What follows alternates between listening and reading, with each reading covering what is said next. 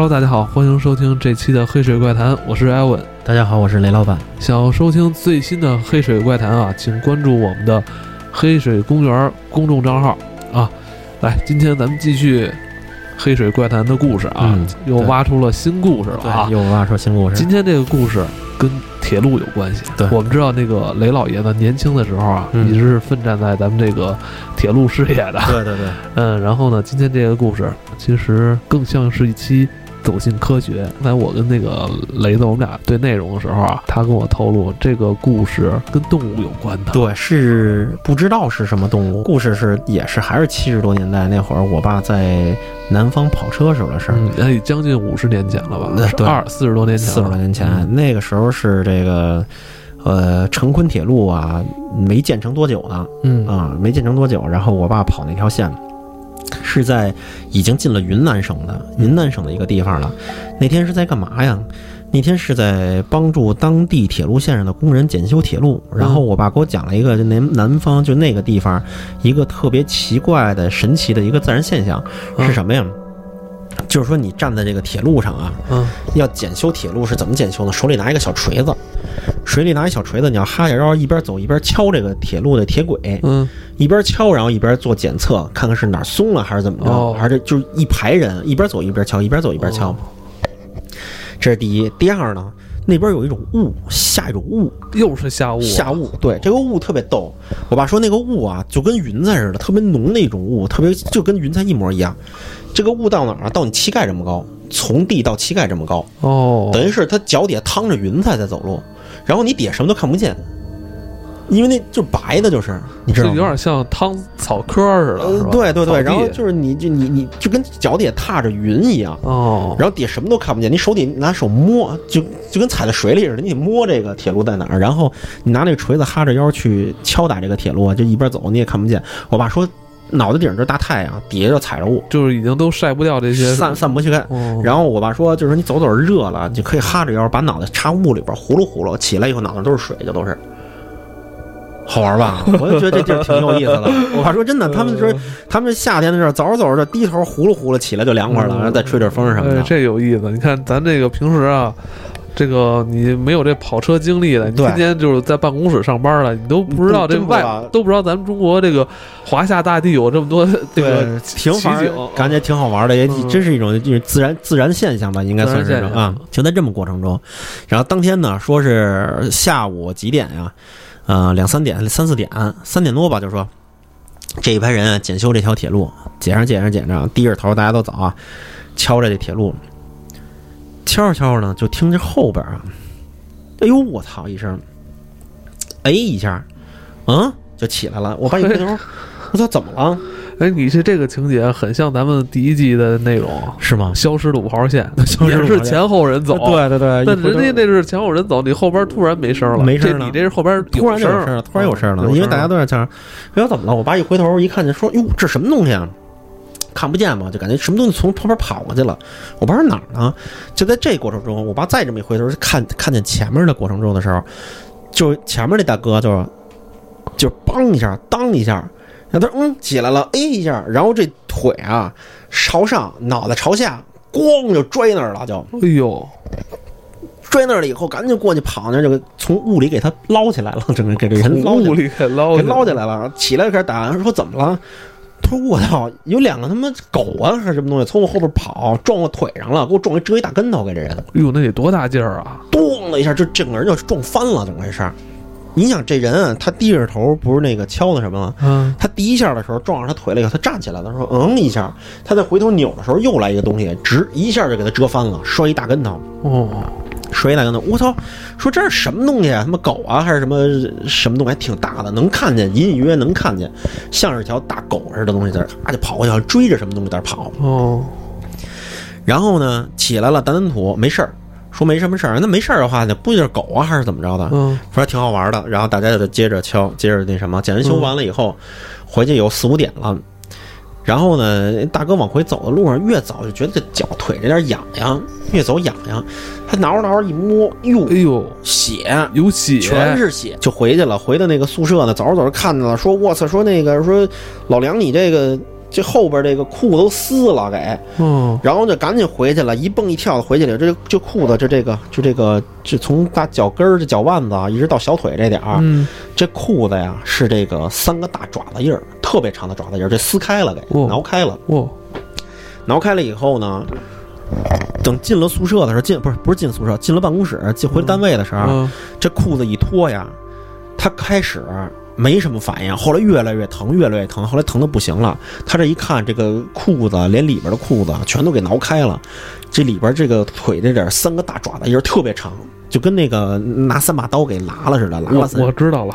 嗯，我知道了，你知道什么了？金刚狼，对 对对，终于被你猜到了。罗根，罗根 在执行任务，追追杀别人呢。哦，他当时就是没有感觉疼，当时没感觉，他一点，他走了一半，他觉得痒痒，他挠。我操，他不挠不知道，一挠挠都是血。我操，我觉得可能就是太快了，就是太快了，太快了。回去赶紧去医务室了，说你这是。应该得打打破伤风了，应该是。对对，打赶紧去县里边医院去打破伤风去，因为他们那个医药没有没有这种药，然后就给他缠上了。嗯。缠上了以后呢，然后这事儿后来我爸都不知道了。后来聊天的时候才知道，后来我爸他们坐这条铁路线就走了。哦，走了以后到这个受伤的工人是当地的，当地的对，当路当地铁路局的。然后等于是我爸呢，就坐着这个这这执行任务去了，就是拉东西拉货去了。拉货呢，从南边再回来，还是这条线再往回走的时候，又在这歇停停歇的时候，回去看这个工人去。嗯，看这个工人的时候，就已经挺长时间了。哎呦，这个有多长时间了？有一个多星期吧，回来的时候挺长时间。回来以后再看工人的时候，这工人已经不在了。工什么死死了？没死。说工人不在了，不是不是不在这儿工作了，回家休息去了。他说怎么了？说截肢了。截肢了。说说怎么截肢了？说说这个工人这个腿啊，去医院打完破伤风以后，晚上回家以后啊不管用，就是你打完破伤风也不管用，晚上这整个条腿都紫了，然后就开始烂。就去医院给他给他治给他换药也不行，就都已经开始腐烂了。有毒是吧？可能是有毒。然后呢，当地就很重视，说是被这种野兽袭击啊。当地还是比较有重视，因为当地附近有村子。嗯，村子的话，赶紧问一下当地的村民。对，然后就组织当地村民有那种类似于大狗队还是怎么着？嗯，就是当地的也是组织民兵，还有当地的村民拿着那土枪什么的。嗯。上山里边找，说到底是什么？因为大夫说这不是狼抓的。首先，这狼的爪子没那么长，说在这太长了。狼就狼的狼是属于犬科动物，那个狗咱们有这种大型的犬类，它抓完了以后，它可能就是几个点儿和几个印儿，它不会很长。他说那个每一个长度在十厘米左右。嗯，十厘米多长啊？这么长，差不多，这就是金刚狼，就是罗根，就是罗根。我爸不知道，我说这就是罗根，但是说那这这东西太太肮脏了，他说太有毒的东西，这都是应该是。至于是什么，不知道。但是这个关键而且它很快，很快，然后这个力量还还很大，对，就是非常的锋利，感觉是。然后，而且这个病发的也非常快。它是腐烂的程度非常快，腐烂程度非常快。说当时说，如果不锯腿的话，这个腐烂的以当时的几天的腐烂速度的话，这条腿会很快就延迈到这个大腿、大腿、大腿，然后动脉什么的就全都不行了，直接就必须得很快。你想，我爸来回才一个星期回来。这腿都截肢好好几天了，我的天！然后就他们就是让他们当时的工人想说看没看见这到底是什么东西？如果能鉴定是什么东西的话，我们好下手。对，好，不管是去市里的医院还是怎么着，因为有人说这个，比如你被毒蛇咬了以后，如果没有按相对口的血清的话，嗯，你找这种血清。我听说在北京是谁呀？被一种毒蛇咬了以后，一直坐直升飞机到上海给他拿的。打的血清，就是说咱们这个血清库，不是说每个地方都有这个解药的，可能全中国直升机去上海 巨贵。没想前两天看新闻，花了那么几千块钱，说是一明星还是被蛇咬了啊？去上海打的血清。那个时候直升机没有，还是坐飞机快点吧？不知道，反正我听的没耳朵。还 来来来来啊！咱们先说这事儿。那个时候交通没这么快，而且也没有这种发达的网络，所以想你调调什么药你都不知道。对啊，用什么咱们也不知道。当时七十年代了。对，最快最好的解决办法，能保住命的，就是就是这个截肢。截肢啊！后来，然后村子里最奇怪的事儿是，村子里的家就是就是这个。家畜吧，算是，然后养的什么家禽类什么东西，这附近的村子都没有发现，但是他们在山上发现了被咬死的狼，被咬死的野生动物啊。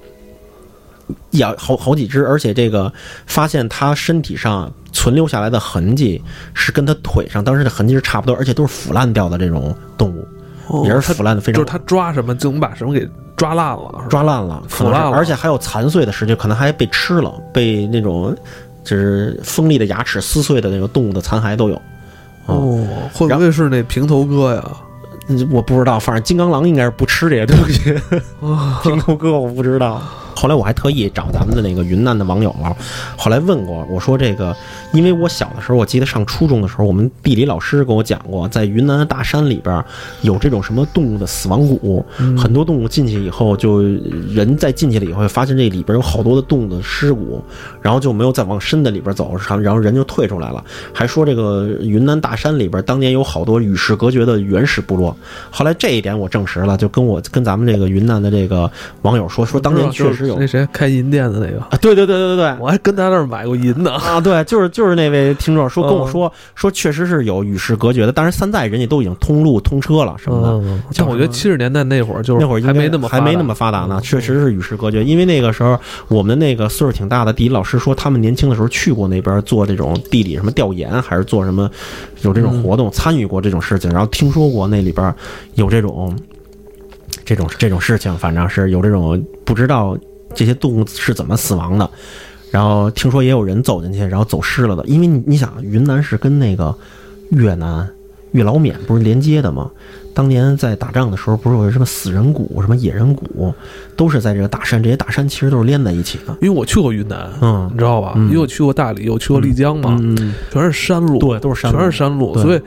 它那个好多地方吧，就是相对就是封闭了一些，对，封闭一些。它它好多地儿就是通交通没那么方便，没那么方便。它现在也是去它好多地儿都是转山，就开着那个车，你就看车，哎呦，那特别险。对对对，都是在山上凿出来的那个公路，对，来回转圈。对，其实你要说直线距离啊，没多远，没多远。但是你要想去，你要想，比如说去到某某个地区吧，要进入那个好玩的那些景区啊，你都得。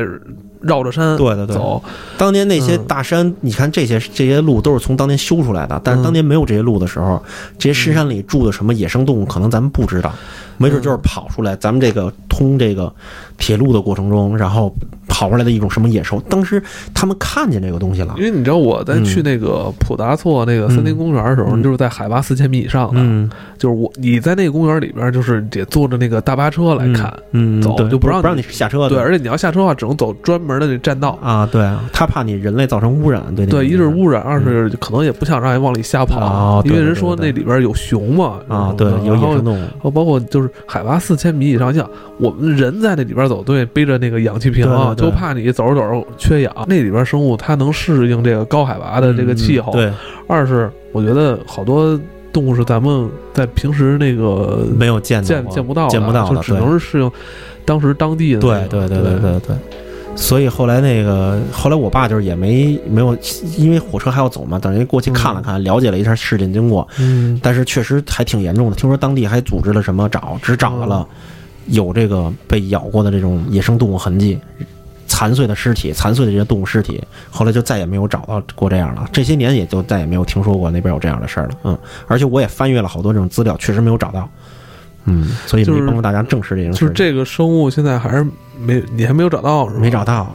要如果说这东西有的话呢，可能网上肯定有有流传这种东西或者类似的这种事情，还一点都没找着。嗯，但是我跟你说这事儿也也挺危险的。你想当时你爸距离这个受伤的这个很近，他是可能是从身边跑过去的，就是在前面嘛，就从侧侧边跑过去的。我爸也没看清楚是什么东西，反正是确实有一个毛茸茸的、挺大的这东西，说是啊。哦。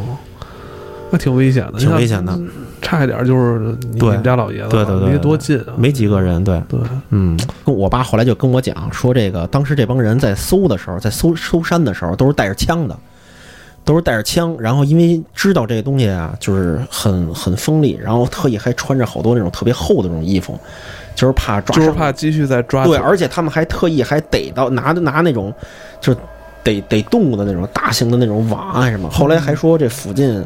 搁了好多那种捕熊的那种，捕熊的那种捕熊器、捕熊夹，对，捕熊夹子，但是最终也是没有找到这个，没找到。然后对对当地，然后附近，然后也造成了很多，怎么怎么说呢？就就是，呃困扰吧，因为就是大家都也都是心惊胆战了一段，担忧啊，担忧了一段时间。对，但是可能深山里的人，我估摸着对这种东西有消息有了解。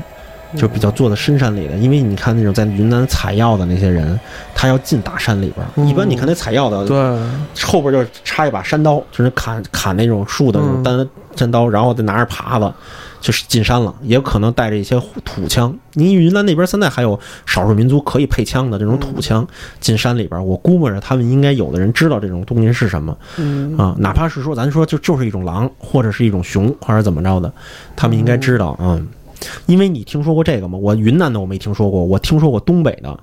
东北人在就过去的人，东北人在深山里边，你不能在山里边跟东北的在山里边打猎的那猎就是那个猎户啊或者怎么着的樵夫啊，不能开什么玩笑，你不能拿手拍他的肩膀，你不能拿手拍他的肩膀，左肩膀都能不能掏？他们腰里别着刀呢，如果你要拍他的话，他很可能转身就拿刀削你一刀，你知道为什么吗？黑瞎了。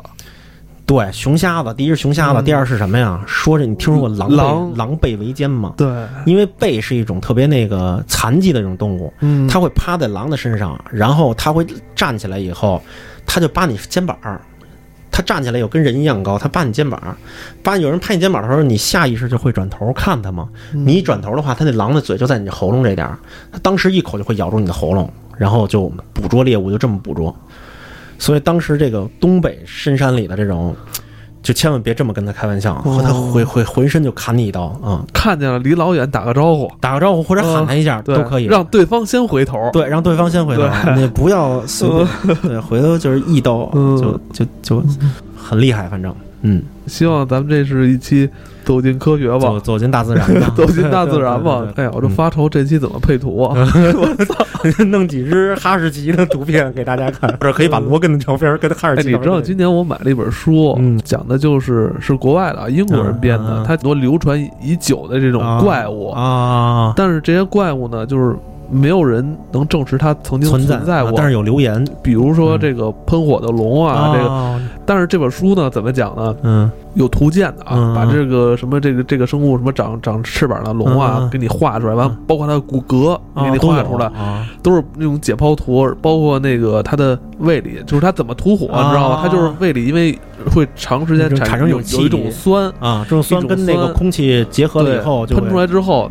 之后怎么着？它是用牙齿碰撞打出火花来，反正当然那解释的还有，他他就是把很多不存在的东西吧，给你解释的特别。有道理，你知道吗？胡搅蛮缠出来了，感觉。